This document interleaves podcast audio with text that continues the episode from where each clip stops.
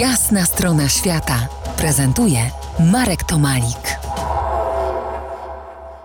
Unmotorized Australia Crossing, czyli 13 tysięcy kilometrów o własnych siłach w 13 miesięcy po większej części w izolowanym interiorze Australii. Moim gościem ponownie Michał Kozok, człowiek w drodze o własnych, niezmordowanych i niezmotoryzowanych siłach. Wyruszyłeś 24 marca jeszcze zeszłego roku, najbardziej na zachód, z najbardziej na zachód wysuniętego cypla Australii. Kiedy ostatni raz rozmawialiśmy po jasnej stronie świata, to było na samym początku października, to kończyłeś y, pewien chyba najtrudniejszy etap wędrówki przez y, pustynię z Y, najpierw z wózkiem, potem z taczkami. Tam, gdzie rozmawialiśmy, tam te taczki zostawiłeś. I dalej co? Poszło już z plecakiem, tak?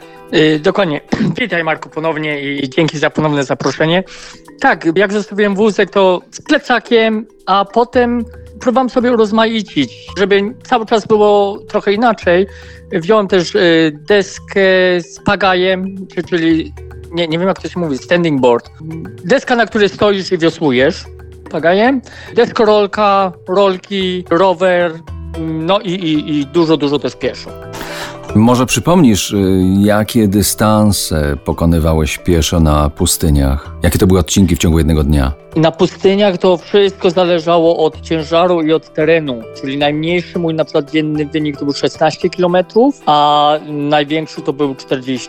Głównym powodem było, czy było dużo podejść pod wydmy, czy był grząski piasek, czy też był spinifex, który mnie najbardziej spowalniał z wszystkiego, czyli po prostu te wielkie kępki trawy, które czasami jak najechałem tylko jednym kołem, to na przykład pięciokrotnie mój wózek się w ogóle przewrócił, bo był tak, taki pochył, te, te, ta trawa jest ogromna i to mnie najbardziej y, spowalniało. Po jasnej stronie świata rozmawiamy często o wędrowaniu jako takim.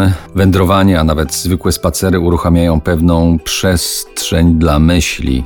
Nie znam człowieka, który w ostatnim czasie przewędrował tyle, co ty. To też zapytam cię o twoje myślenice. Uruchamia ci się taki, taki system, który cię napędza w czasie myślowy oczywiście, który cię na, który napędza nogi? Po, podczas wędrówki wszystko zależy od, od, od sytuacji oczywiście.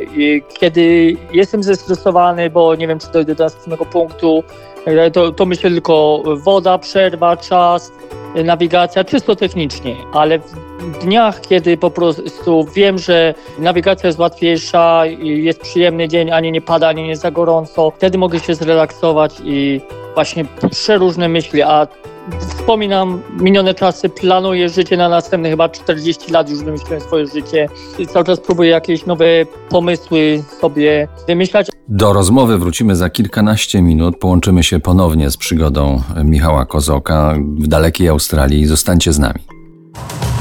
To jest jasna strona świata w RMS Classic.